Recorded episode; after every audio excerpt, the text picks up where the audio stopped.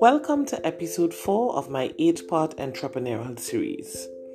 This week we will explore reshaping your focus, redirecting your course after recognizing you've been misdirected in your entrepreneurial journey, whether by yourself or by others. In other words, recovering from mistakes.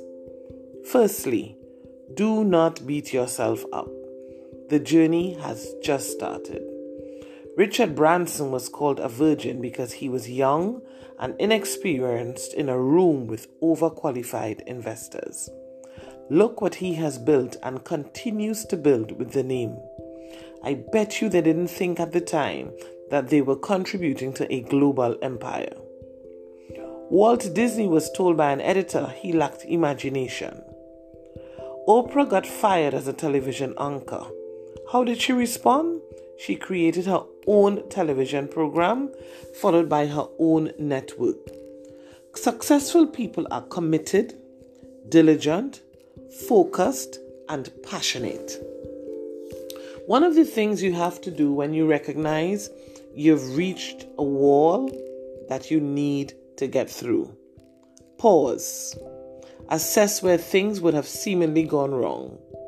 Identify your strengths what are you doing effortlessly? Your weaknesses. What is deemed a threat to the process? And what is seen as an opportunity that you can maximize upon? Be honest with yourself. According to Denzel Washington, fail big.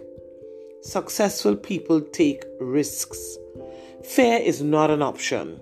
There are no reverse gears on the cash flow quadrant. You cannot return to having a mediocre life. Entrepreneurship is a choice that requires maintenance. Be prepared. If you fail, try again. And if you fail again, guess what? Try again. Dream big and never give up. Most people give up on their dreams as a result of negative influences. Yes, family, friends, colleagues, co workers, acquaintances, etc. Remember, the only way you can fail is if you give up. Imagine a world where countless impossibilities were achieved, a place where everyone did what they were passionate about and excelled. When you show courage in the face of adversity, you can change not only your life, but the life of others.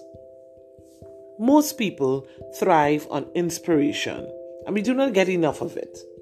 It's the repetition of words that foster action and purpose.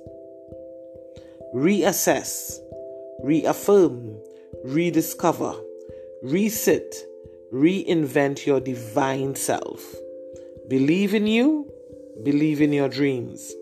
Until episode 5, where we discuss marketing, check out my website www tttcorporatetrainingacademy.com or call our office at 1868 289 5527.